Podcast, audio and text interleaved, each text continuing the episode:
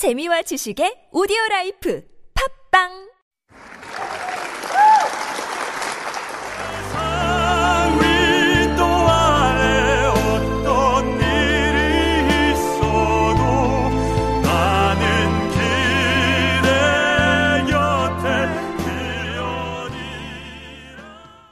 Hello, hello. This is 101.3 TBS EFM, and you are listening to The Crossover from Super Radio. I'm your host, TJ San. I hope all our listeners are staying healthy, away, away, away from the coronavirus. And as you all know, wear masks at all time and wash your hands frequently and thoroughly. Seek for medical help when you need so, and don't forget to dial 1339 and 120 if you need any help. Despite all the bad viruses around the world nowadays, I wish today's segment helps to brighten up your day with great voices and crossover music. So now, let's begin to talk about our crossover music, which makes classic classy. Let's cross over together. Today's singer is a French singer, a soprano, an author, a composer, a producer, and a photographer as well. Her name is Emma Shaplin. She began her career singing classical opera in Paris, and she began to put elements of rock, pop, and even trance music in her work. I'd have to see, say she is a similar soprano to the voice that I've told you about before. Her name was Chimera. So this Emma Shaplin also uses trance music in her work with classical singing. We'll talk about her, her early life. Emma Shaplin was born in 1974 in the southern suburb of Paris, France. She fell in love with opera after listening to Mozart's Magic Flute when she was only 11 years old. In a rice commercial on TV, she said. She was struck and decided to take singing lessons with an old operatic teacher. Uh, but there was a lack of support from her family, so she gave up when she was 15.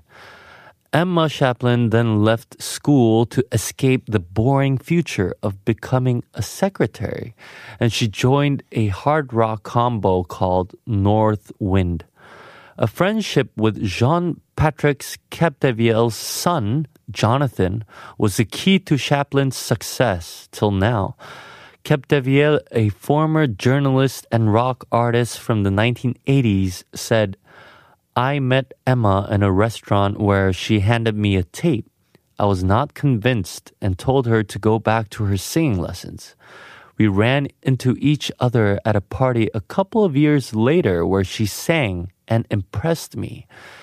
Capdevielle then offered her deal on his label, Pendragon, and Shaplin asked to write an album for her. Capdevielle worked for a year and a half to music that suited Emma and her operatic voice. He created what he describes as popera in order to meet Shaplin's love for opera. In 1998, her first studio album, Carmine Meo, sold more than 2 million copies worldwide. The album included the song Spente le Stelle, which can be translated to Break the Stars. She has become a multi platinum several times, allowing her to work in more than 25 countries. About Carmine Meo, Shaplin said that I would not sing in French and felt uneasy with English. As I studied Italian in my singing classes, a Latin language felt natural.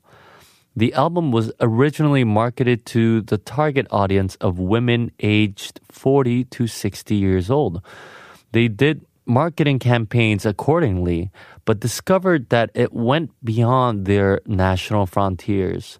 It reached triple platinum in Israel, double platinum in Turkey, platinum in Argentina, Belgium, Canada, the Netherlands, and New Zealand, double gold in France, and gold in Chile, Greece, Portugal, and Spain.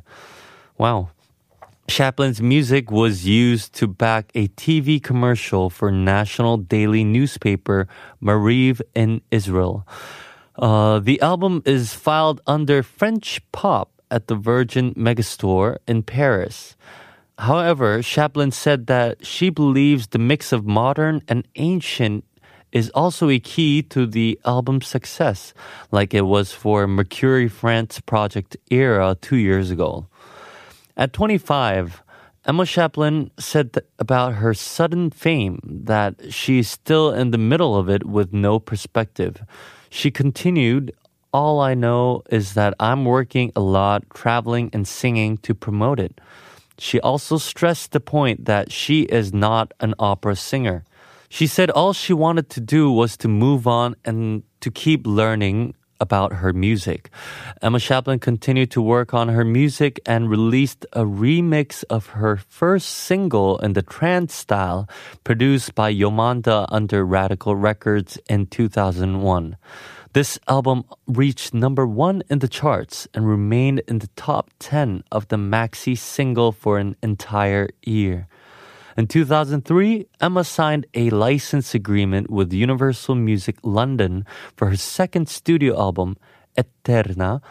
The album was written and composed 70% by Emma Shaplin herself and 30% by composer Graeme Revell with the London Philharmonic Orchestra and Choir. They recorded the album at Abbey Road Studios in London. The next year, Shaplin started her Eterna tour for three years in 15 different countries. It was a great success, which sold up to 15,000 spectators per show. In 2009, she released her third album, Macadam Flower, written and composed by herself. The album was written in three languages French, English, and Ancient Italian.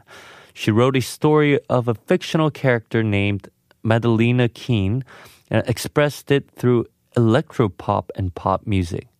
She then released her fourth studio album, Dust of Dandy, in 2013, which is characterized as poetic and dark electropop rock. In 2014, Shaplin began to work on more personal art projects, which was painting and also her fine art photography. Later on in the interview, she said that she works on those to help her get closer to music. She then signed a two year contract with Doug Dogus Group in 2016 and performed at the Cappadox and Bodrum Classic Festival for the group. Shaplin continued to perform in various places, including Bodrum Classical Music Festival and public live concerts at the Volkswagen Arena in Istanbul.